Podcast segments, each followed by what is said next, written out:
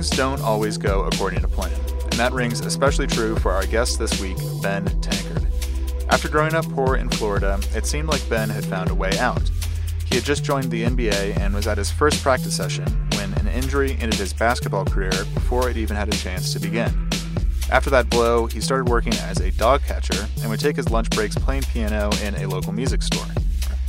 When a woman came in and purchased the piano he was playing, the shopkeeper asked him to ditch the dog catching uniform and demo pianos for his customers. That was when he realized that music was more than just something to pass his lunch break.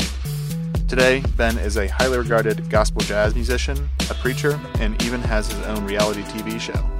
He joins us to tell a story on how he became the musical pioneer that he is today.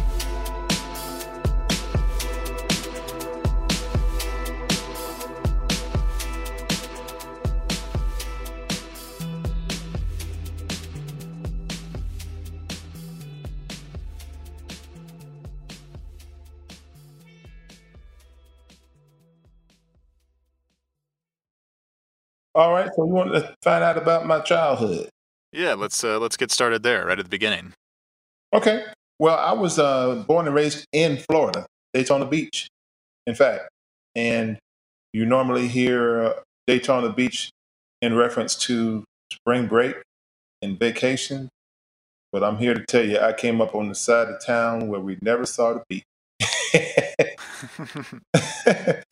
I was born in a very, very poor environment. My parents were migrant farmers, so we traveled around Florida quite a bit to different areas, just following the crops. Um, neither one of my parents were very educated. My dad was a third grade uh, education, and my mom was um, high school. So there wasn't a lot of money in the house, very, very poor. So we just did some of everything to kind of keep it together and make the ends meet and I end up having to help out quite a bit, collecting aluminum cans after school, uh, doing farm work, shoveling chicken manure on a chicken farm one summer, just all kinds of stuff. But my light at the end of the tunnel for my childhood, even though my parents were very, very loving, very close knit family, we were just, just so destitute, so poor. My light at the end of the tunnel was my height, six foot six by the time I was in the sixth grade. And so I started playing basketball and also became a very, very good musician, drummer in the band, tuba in the band. Uh, long story short, by the time I got ready to graduate from high school, by this time we were living in North Florida, near Tallahassee, Florida, in a little small town called Chattahoochee, Florida, population 2,000. Uh, by the time I got ready to graduate from high school, I had um, 30 scholarship offers for band and 35 for basketball. And because I was a tuba player and my folks did not think that I would make that much of a living as a tuba player, who's going to call you in the, in the studio to cut tuba tracks on their album? they said, son, you're black, you're tall, we're poor, play ball, please. so I took the basketball scholarship in an effort to go pro and come back and get my family out of this ghetto. And that's my story on childhood to the NBA. I got to the NBA and got injured my first practice. Uh, I wasn't a recruited player. I walked on after playing some Canadian ball. I was invited to Portland Trailblazers camp. If I can just get through this camp, uh, I'll be the guy that's coming off the bench as a shooting guard behind Clyde, the Glide Drexler. So my, my dream was to be the next Jordan. And uh, of course, every kid that plays ball, that's their dream. And but I was injured in my first practice, guys, not not first game, never made it to a game. Can you imagine being raised poor your whole life with your two sisters, all three of you sleeping in one bed because there's only two bedrooms two bedrooms in this shotgun house. So the kids' room and the parents' room. Being raised in tight quarters and and being hungry and on public assistance, you know, having to keep it all together and then finally get the chance to go to the NBA and then get injured your first practice, not get to see one game. Very, very, very depressing. So uh, I was so I was so depressed about missing out on the contract. You know, they dropped me from the team once I got injured. I was so depressed about that. That is actually what led me to go to church. I went to a church revival that was going on, and I went because I knew they would have some chicken dinners. They'd be eating after church. and I went I went to this church service and Yeah. the, the minister made an altar call and you know I went up front and I turned my life around and accepted God in my life. My parents were ministers, so I knew about God, but I really didn't take it serious because you know um, I was just going to church because mom and dad made you go. But since once once I got away from them and at you know got it to the NBA and then got injured and got cut, and here I am on my own, hungry, and God said, "Come on, give your life to God. Make a make another turn." So I came up. I said, "Yeah, whatever. Let me just get through this so I can get to the chicken."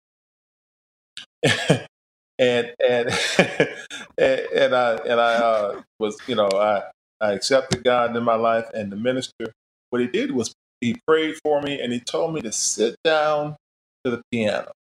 Now I had never played keys before. I had played tuba and basketball, as I earlier stated, and that's all I knew. No education because I dropped out of college early to, to play ball. So no education, just you know, no plans, no no no lessons whatsoever in piano playing. You know, I'm a tuba player and a drummer with a broken knee, with a messed up knee. That's all I got. So he told me to sit down to the piano, you know, just by faith, just do it, you know, because I asked you. So I said, okay, what the heck? So I sat down and, and I put my hands on the keys and I began to play the piano just like you hear me play on my CDs today. It came out exactly like it is today. I've never had a, a lesson. And here I am sounding like Chick Corea, Herbie Hancock, George Duke, Joe Sample in a church, a Pentecostal church. now, how weird is that? And so that's where, quote unquote, gospel jazz was born.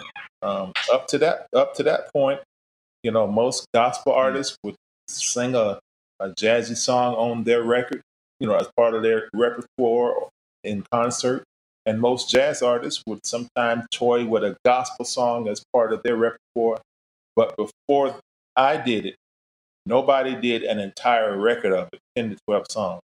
And nobody referred to themselves as a gospel jazz artist. That's where gospel jazz came from. And so there was a season of homelessness, the season of depression, you know, uh, right after that gift came because nobody knew what it was about. Here I am calling it gospel jazz, but there's nobody there to pay me to do it. Couldn't get a job as a musician, so I took a job as a dog catcher. So I'm a dog catcher for five years between the NBA and between the time anybody ever heard what gospel Hmm. jazz was. So I'm catching dogs in Tallahassee, Florida, and I'm working for the dog pound, and there is a requirement uh, that I bring back 12 stray dogs to the dog pound at the end of my shift every day. Guys, they gave me a badge that said animal control officer. Now, you and I know that you cannot arrest a dog. that was just to keep me encouraged. I was the dog catcher three. You know, required to bring 12 dogs back to the dog pound at the end of my shift. That's where my that's where I really began to, to develop my faith. And I think that's where God really began to turn me into a minister. Because here I am, a former basketball player that with all the lights and the stars that I thought I was going to have coming my way, I'm humbling myself because, uh, you know, I'm I'm catching dogs. I got, you know, I'm six foot six still. I'm catching dogs, and I and I have a Jheri curl hairstyle. I'm I, I need God in my life at this point because I got to I got to bring twelve dogs back to the dog pound or lose my job. I get up at five o'clock. Here it is at three p.m. and I only have four dogs in the truck. I've got to really use my prayer life to get these other eight dogs because somebody's about to get their dog stolen.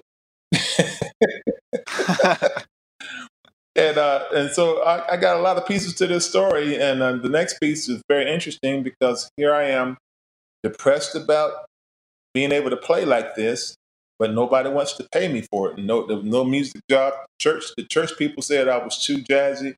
The, the, the nightclub jazz people said I was too gospel. So I'm right there in between and no in no man's land and, and nobody to write with, nobody to record with, and I'm catching dogs to, to, to eat. You know, this is not working. And so I went into a music store that that sold pianos. I'll never forget it. It's called Main Street Music on Main Street in Tallahassee, Florida. On my lunch break, with my dog catching uniform on, I go in and I sit down to the piano and start playing around on people's piano. I don't have the money to buy it, but it doesn't cost anything to test drive, right? Mm-hmm. So I'm, I'm messing around with the synthesizers, messing around with the pianos. One day while I'm in here on my lunch break, dog truck's parked outside, got some dogs in it. I'm on my lunch break, dog catching uniform on with the badge. I'm inside the store playing a piano that I can't afford. One day while I'm playing, a lady comes in the store, hears me playing. She's shopping for a piano. She hears me playing and she says, Oh my goodness. She tells the store owner, Oh my goodness. I'll buy the piano that dog catcher is playing. and, and a $65,000 piano. So the store owner comes over and says, keep playing till I close the set. and so uh, then he said, can you come back tomorrow? So I came back on my lunch break the next day. Same thing happened, fellas. Customer in there, different customer, different piano, same dog catcher. But the same thing happened. Hey, man, I like what I'm hearing. I'll buy the piano that the dog catcher. And this happened time and time again. Uh, if you really want to see a cool story, go to YouTube after we get done. Just Google Joel Osteen shares the Ben Tankard story. He tells his story in two minutes or less to 20,000 people. Very cool. Hmm. And so I, um, I, you know, I'm in this, you know, music store playing around on, on, on my lunch break. And every time I play something, the people buy the piano that I'm playing. So the store owner comes over, this late 80s, says, Tank, man, I love it when you come in and mess with keyboards, man. Every time you play, somebody buys something. I really don't think they are buying the keyboard. I really think they're buying the dog catcher's sound. Those were the words he used. He said, Man, there is really something on you. There's something to your music. Why are you catching dogs anyway? And I said, Well, just nobody cares about gospel jazz. That's what I call it. And um, I don't know what to do next.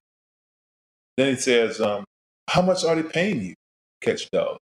Well, I get paid $980 a month as a dog catcher three. uh, now, if I was a dog catcher four, that would require that I bring 15 dogs back to the dog pound at the end of my shift.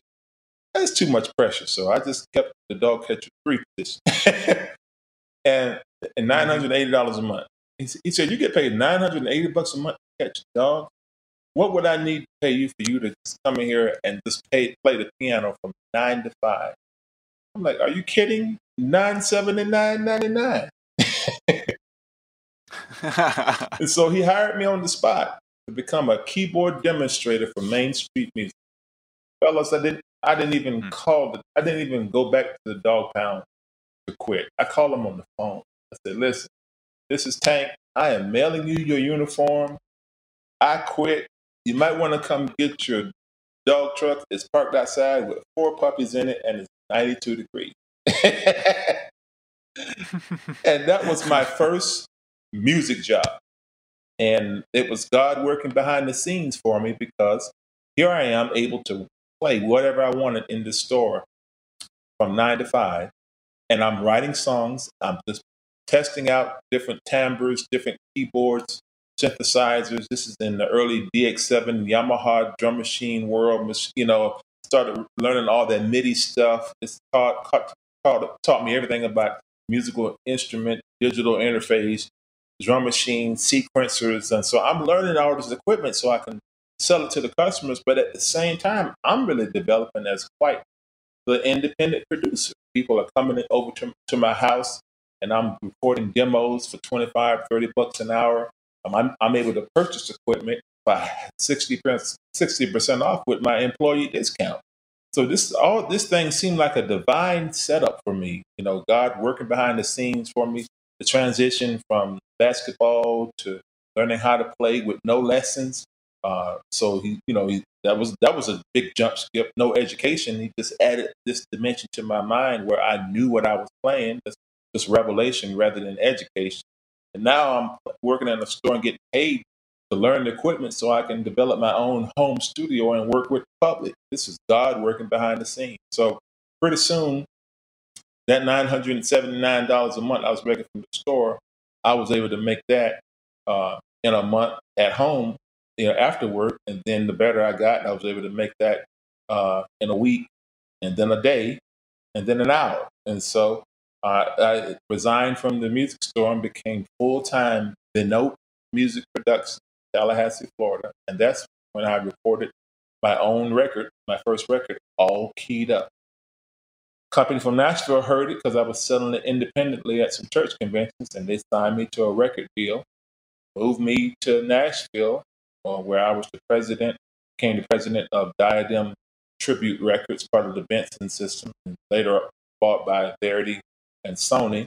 And I was able to discover artists and produce other artists like Yolanda Adams, Fred Hammond, Big Six, John P. Kee, the Clark sisters, Mike Clark, Kirk Franklin. All these opportunities came once I moved to Nashville. And no less no lessons in piano, no lessons in producing, no lessons in writing, all kind of God given and picked up along the way. And so that is the uh, kind of 10, 15 minute version of Ben Tankard story. Now I've got you know, multiple gold and platinum records on the wall. I live in a 15,000 square foot mansion in Tennessee with a vacation home in Destin, Florida, vacation home in Atlanta, vacation home in Detroit, you know, nine vehicles and two airplanes. But who would have thought that came out of the dog catcher or somebody that used to shovel chicken manure in Florida? Yeah. Do you were you um practicing music before you would go into Main Street music? And were you practicing music outside, or was that just kind of um, just an interest that you had, but you weren't able to really execute on it? Yeah, I wanted to practice, but I didn't have a keyboard. Couldn't afford to buy one on the dog catcher's salary. So the only time I got to really play was when I went to a church on Sunday, and um, really couldn't play what I wanted to play because my music was so temporary and so jazzy.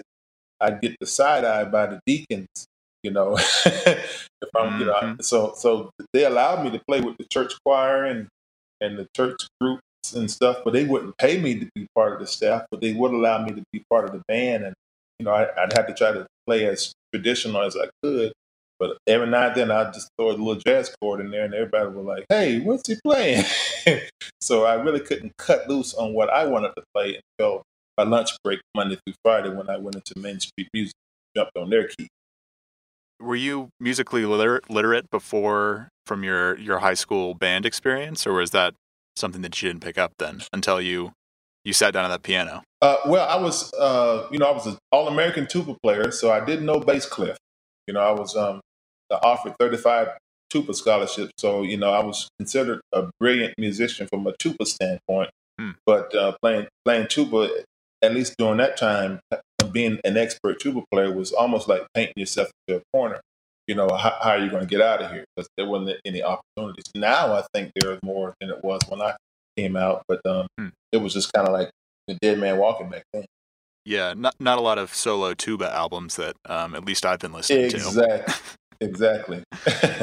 well, Ben, we talked to a lot of people on this podcast, and they're probably have more traditional stories than you, or uh, at least different, because they're working in commercial music and they're producing stuff and they're driving people around and they're waiting for that one person to call them and say like, "Hey, we want to use your song," and that's like their that's the switch for them, where they it's like Jennifer Lopez calls them and they want to cut their song, and that's their big break. You're certainly more of kind of a, a self-made, but would you say that you have a one moment that just was the switch that that was when it happened for you? Uh, it happened for me from the from the sideline, or what I like. Uh, there's a motivational speaker by the name of Brian Tracy that talks about leading from the middle. Uh, it happened for me from the sideline, not out front. It happened for me when um, I had a chance to quote unquote discover Yolanda Adams, who was a third grade school teacher back in 1990. And uh, she was this six foot tall uh, black woman that could just, she's real skinny, but she sounded like Aretha when she sung. She had this big voice and she was singing with a choir in Texas. And um, I got her tape and uh, I invited her to Nashville to record with my company that I was working with. And her record just blew up overnight. And it was my songs with her voice that really brought me to the forefront. You know, she did a lot of hits. We did about 40 songs together, but she became like the Celine, Celine Dion or the Whitney Houston of the gospel. Uh, she was the hmm. biggest thing out, and I was her producer. And so uh, it was almost like uh, a David Foster situation, you know. Um, so I, I didn't come to the forefront on my own instrumental record. I came to the forefront as a producer of somebody else that really went big. And then at the overflow was people were like, "Oh yeah, he has his own record. Let me check that out too." And so, mm. so I kind of, I, I kind of came in the side door, not the front door. As a growing artist or songwriter, keeping royalties coming in is important for keeping the bills paid. It's also important to keep an eye on those royalty payments. A lot of people we worked with here at Royalty Exchange were having a tough time making sense of the royalties that were getting paid.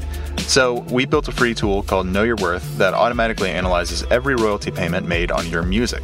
It breaks it all down in an easy to understand analysis with some insights that would be impossible to find elsewhere. Plus, it connects you with the thousands of investors on Royalty Exchange and allows them to make you offers on your music. So far, musicians have raised over a million dollars for new projects, new ventures, and a whole lot of other things just through the Know Your Worth app. If you're earning royalties, you should be keeping track of them, and Know Your Worth makes it easy.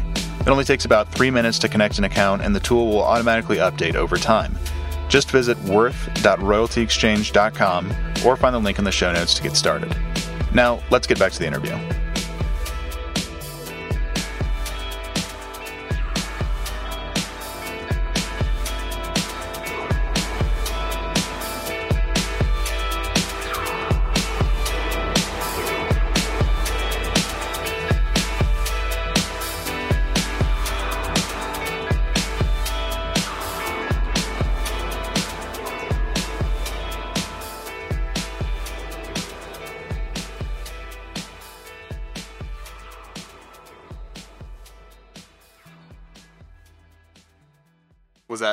Exciting for you to have that happen overnight? Absolutely. And um, even now, the opportunities that we have had, you know, it have, have it hasn't been overnight. It had well, it was overnight, but it was a thirty year night. you know, a lot of people just just go from zero all the way to the top. But the very the very nature of what I do is backburner. So I'm in the gospel arena primarily. You know, I do some jazz, smooth jazz festivals and stuff, but I'm known as a gospel musician with a jazz style. And so, some kind of way, I've convinced the, the gospel market that I'm this, you know, phenomenal, legendary jazz artist, and I and I've convinced the jazz market that I'm this legendary gospel artist. I'm just glad they don't have dinner with each other. you know, if you see uh, uh, the Wizard of Oz, you know, and you go, uh, uh, Dorothy goes in with her friends, the Scarecrow and the Tin Man, and you know, the, and the Lion, and they go before the Oz, and you know, he's shouting, "Hey, what are you doing?" You know, this big, all this huffing and puffing. But there's the guy behind the black curtain over there pushing all the buttons. Mm-hmm. That's me with my career. so just don't just don't pull the curtain back on me like Toto did, you know. And so and so my my my music is instrumental in nature, so automatically that makes it a back burner format because people don't think about instrumental music when they wake up in the morning. Now they can't do without it. You got instrumental music behind commercials. You got instrumental music behind the Weather Channel you know, so it's part of our experience, but nobody gets up in the morning wanting to turn on instrumental music. It's, they give all the mm. love to the singers. They give all the love to the songwriters and the singers. And so instrumental itself is back burner. But when you come to gospel music, gospel music is is back burner to hip hop and pop. You know, so not only am I part of a back burner format, I'm part of a back burner burner creative art, you know, being instrumental, and that creative art is part of a back burner format. So I'm way back on the stove. It's like, mm-hmm. wow, I've got to do everything I can. I got to stay behind that black curtain and really blow a lot of steam for anybody to know who Ben Tankard is. So that made me really work harder because uh, I couldn't be one of those people that were sitting up waiting for the phone to ring before you know anything happened. I had to get out and make it happen. So when you know early in my career, when I wasn't getting phone calls uh, to be on concerts or part of tours, I would call myself, you know, and it being instrumental music, nobody knew what Ben Tankard looked like, you know, because it's instrumental and nobody knew what Ben Tankard sounded like. So I didn't even have to disguise my voice to even be my own manager. so I call, you know, let's just say a, a, a Fred Hammond or a, a, BeBe and CeCe Winans tour was going on, or somebody really big, Carman, or somebody big. I'd call representing Ben Tankard as Ben Tankard's manager and say, hey, uh, Ben Tankard, the gospel uh, producer, the jazz guy that produced Yolanda Adams. Yeah, I like Yolanda's work. Well, Ben Ben just had an opening in his schedule. He just had an opening in his schedule for the next six months. Would you like Ben? would you like Ben to tag along as uh, an opening act for your group, uh, for your tour? Well, we don't have any budget. Well, you know, Ben's been so successful that he doesn't even need your money. He'll come do it for free. Just give him a tape table uh, to sell his product afterwards. He just wants to get the music into people's hands. He doesn't need the money. He's he's done great. He doesn't, he doesn't even need, need your money. He'll get there. oh, he'll do that? Absolutely. So now here I am on the big stage, and the audience, they don't know that I had to catch Greyhound to get there. They don't know. All they know is this guy is playing some pretty neat sounding instrumental music. Let me purchase it after the concert. So, you know, I'd sell a hmm. couple thousand dollars worth of product after the concert, you know, five times a week, you know, you can scrape by on 10,000 a week, you know, when you just get started. mm-hmm. So my yeah. entire career has kind of been built on those moments where I was interactive with with myself and interactive with the whole process and not just too glorious or cute or arrogant to, to get my elbows dirty and, mm. and get to work, get this music into the people's hands. Mm do you prefer to kind of be on the back burner like that? Because I mean, there's some musicians that do. They don't need their name in lights, and they don't need you know to be on the at the center of the stage, and they actually prefer to be kind of behind the scenes. Like, so are, are you? Would you say you, you prefer that, or? I like both ways, and I and I love people, and so I I could take it either way. If I have a choice between being rich and famous, I certainly would rather be rich.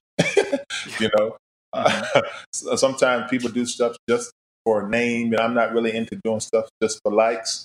I, I love my family. I love people. Uh, in fact, the reality show, Thicker Than Water the Tankards, was birthed out of me just taking my iPhone and playing tricks on my kids, secretly shooting them around the house. You know, like my daughter was in the kitchen cooking one day, you know, and um, black people, when they have these little, when they don't comb their hair in the back of the head, they they call it kitchens, you know, like the itty bitty knots at the, the women, that if they haven't got their hair straightened or permed or whatever, they have little knots in the back of their neck and they call them kitchens.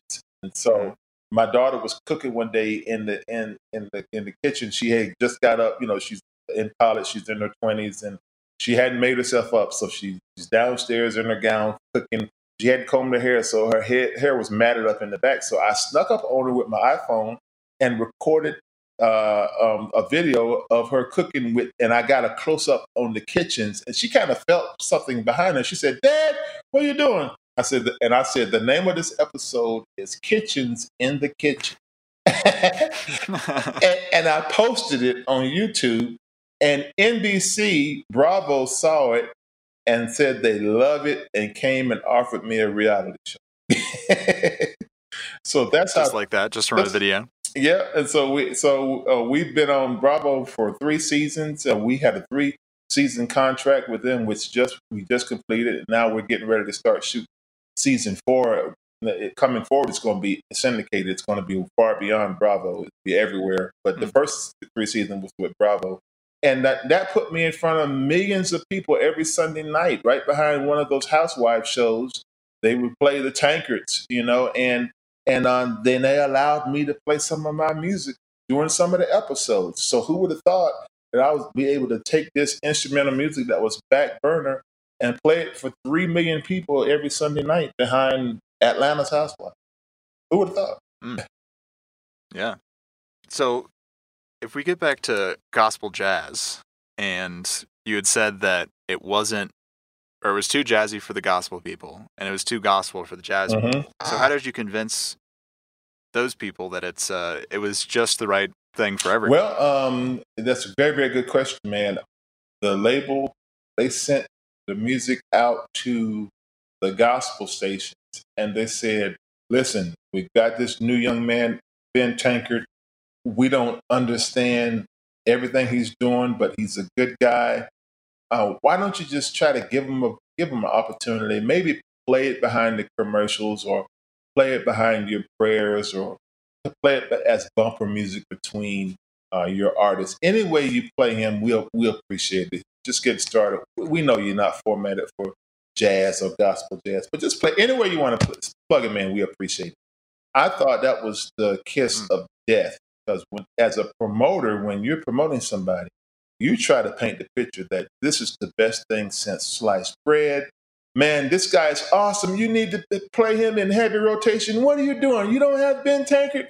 That's the way I would see somebody promoting somebody, not, well, I don't know what we got, you know, what, whatever you can do, we'd appreciate it. I mean, I was like, when I heard the way they had presented it, I was really sick. I was like, oh my God, that's the kiss of death. I'm never going to get out of here. But all of a sudden, fellas, you know, we got reports back that they were playing my music at, you know, six or 700 gospel stations were playing it 10 and 12 times an hour.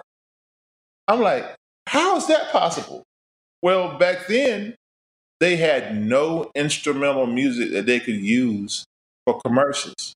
So they were trying to take the intros and the exits of gospel songs and try to capture those 30 seconds and use those 30 seconds for their commercials. And it was very frustrating for the editors. But when they got Ben Tankard, they got a whole 10, 12 songs of nothing but instrumental music.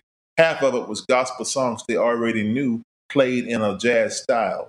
The other half was uh, jazzy songs with a heavenly title like Sunday Vibe, Sunday Drive, that sort of thing. So they those editors jumped on it and I became the go-to music for every commercial on six or seven hundred stations. So they were so instead of getting heavy rotation like uh, Kirk Franklin getting played four times a day, I'm getting played nine, 10, 12 times an hour.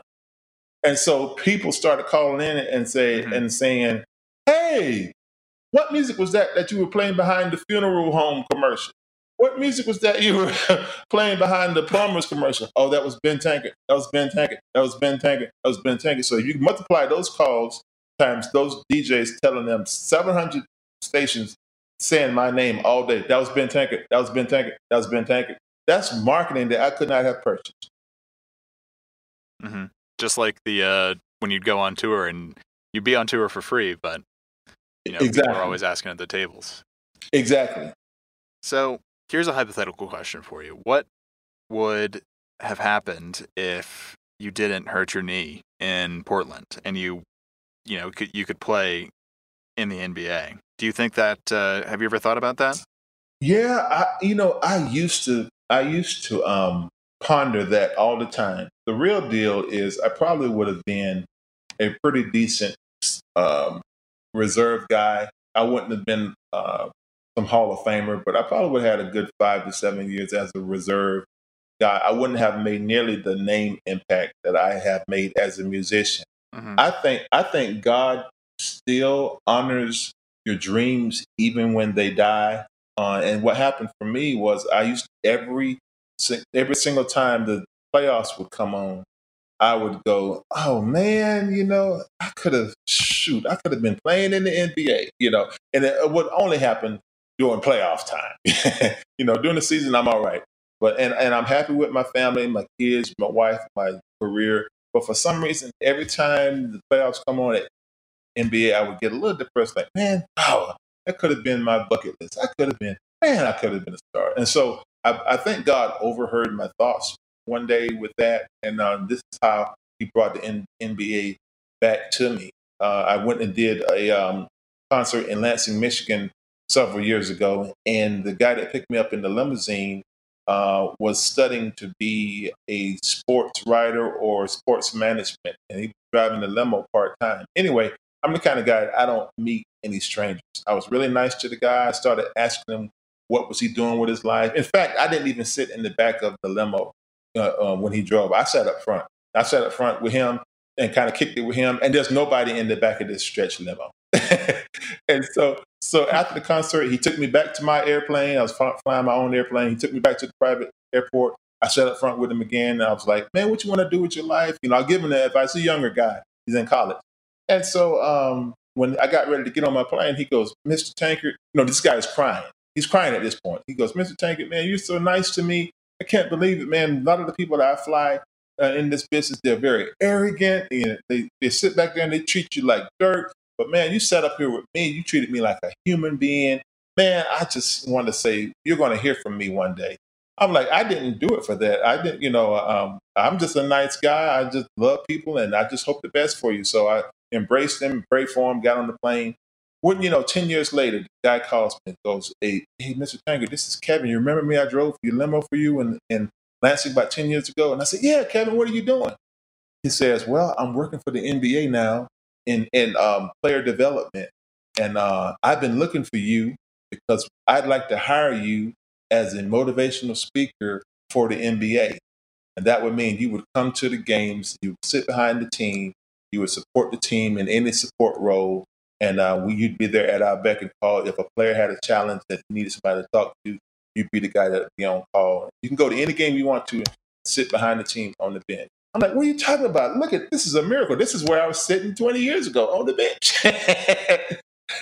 and so uh, God brought that whole NBA thing back. So I was still able to experience the NBA thing. And in in the, the teaching summits where I meet with players, I'm able to ask them what they want to do after they get out of basketball and why they're writing out their dreams goals, because we have tablets for them that to fill out information. I sit down to the piano and I'm I'm playing, you know, a song while these guys are writing out their dreams and stuff. So while I was playing one day at the last summit, a God came and told me in my spirit, he said, Look, you still ended up playing for the NBA. I was, I was, I was play, playing piano. yeah, it just goes to show that you have to always, you know, be open to anyone. That's what, uh, or at least people that we talk to on this podcast are, you know, they might have met someone a long time ago, and then ten years later, they're they're someone huge, and they still have that connection because they were they were nice to them, they were friends, they helped them, and they needed something, and uh, it's it's definitely important. You never know who's holding the key to your next level. You know? That's right.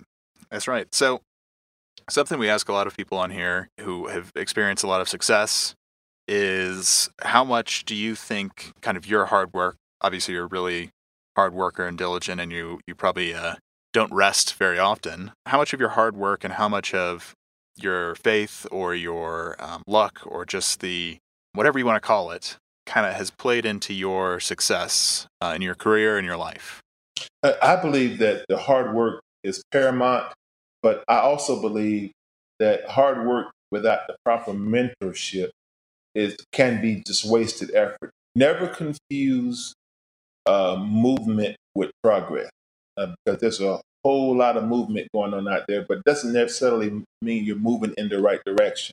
And so I believe that my faith in God, faith in my family, faith in my mentors, finding somebody that's doing it better than me and looking up to them. You know, I, have got a mentor for every different aspect of my life. I'm a pilot, so I have a mentor that I look up to for an airplane as a minister. Um, Joel Osteen is a good friend of mine. He's who he's, he has the biggest church in America. So as a minister, uh, he's my hero as a as a as a mentor for, for for my teaching and preaching. But as a musician, I always looked up to, to Quincy Jones. as an entertainer and being on television, I look up to um, Steve Harvey, Oprah Winfrey. I got a high respect for Magic, Magic Johnson in the business arena.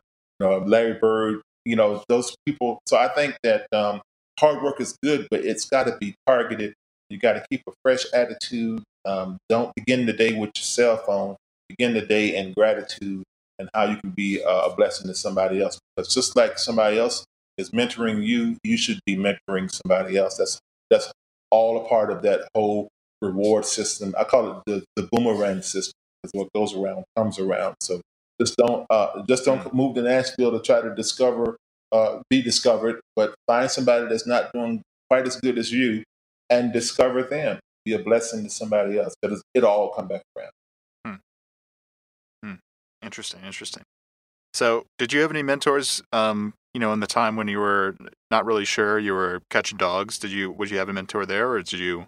Was that all? I didn't because um, uh, at when I first started, you know, there was nobody doing what I was doing, and I was in Tallahassee, Florida. Not a whole lot of gospel going on there, and so when I did finally move to Nashville, that's when my career took off. And so it's very important where you are, uh, where where you live, you know, your environment, because I believe your environment will change you before you change it. If I was at you guys' house right now, at your place right now, if I turn the thermostat up to 120 degrees, no matter how cool a person you are, within a few minutes you're going to be hot because thermostat changed the environment. So the environment will change you before you change it. That's why I like to tell musicians that New York, LA, Nashville, Atlanta, you're getting a fresh start. That's probably where you want to go, and uh, and and because um, you know who you are around will influence your thinking and opportunities. There might be opportunity to play on a record, and they'll say, "Listen, you know, if you live in town, come on over and do the session. We'll pay you to do the session, but we would never fly you in and put you in a hotel to make it happen. Yeah, we we just talked to someone who was uh, based in London and had a, a big opportunity to work with someone in, in LA, and he's like, I just I have to move to LA. I can't not be there because if I'm not, I'm gonna I'm gonna miss out on this. So mm-hmm. I, I can certainly see what you're saying there. Have you ever kind of stepped back and just thought, you know, what you've accomplished is kind of surreal? Every single morning. I mean, I, you know, I live in this big house. You know, uh, one one room is the size of the house me and my folks were raised in. I'm like, man, to, to have a big home, and then we live right behind the airport. I can take the golf cart to my hangars. I have two hangars and two airplanes over there. Who does that? You know, to get up, take the golf cart to the hangar. Hmm, which airplane should I take off with this morning? And which vacation home should I go have lunch at and, and be back this afternoon. It's crazy. It's crazy, and I I never uh, you know I never get used to it. I'm still overwhelmed. I'm still hoping nobody pinches me and wakes me up. Yeah, I hope that doesn't happen either. uh, for for your sake and mine.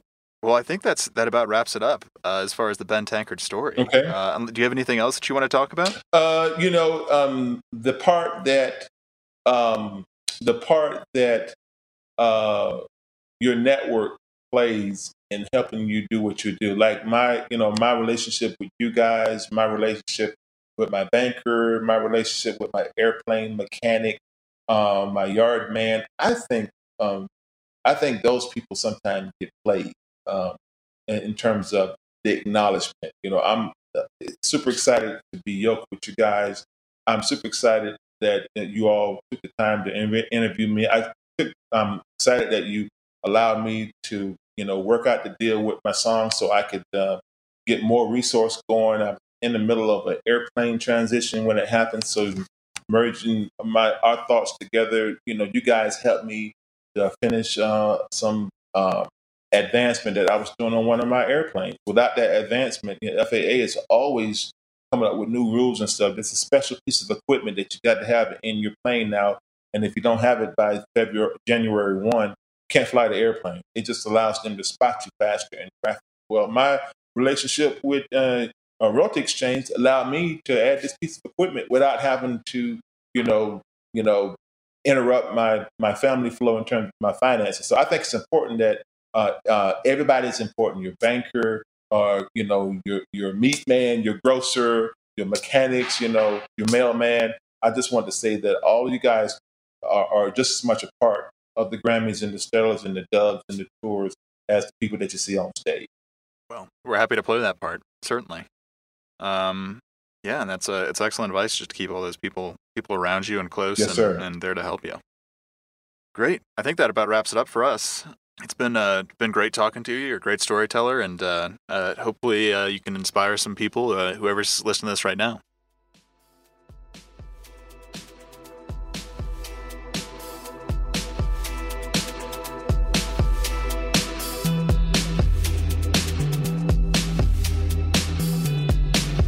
Thanks for joining us and listening to Ben's story on this episode of The Big Break. Be sure to keep up with Ben on social media through the links in the show notes. We appreciate you listening and sharing these great stories with your friends and colleagues. Be sure to catch us next week with a brand new episode Tuesday morning. Until then, take care.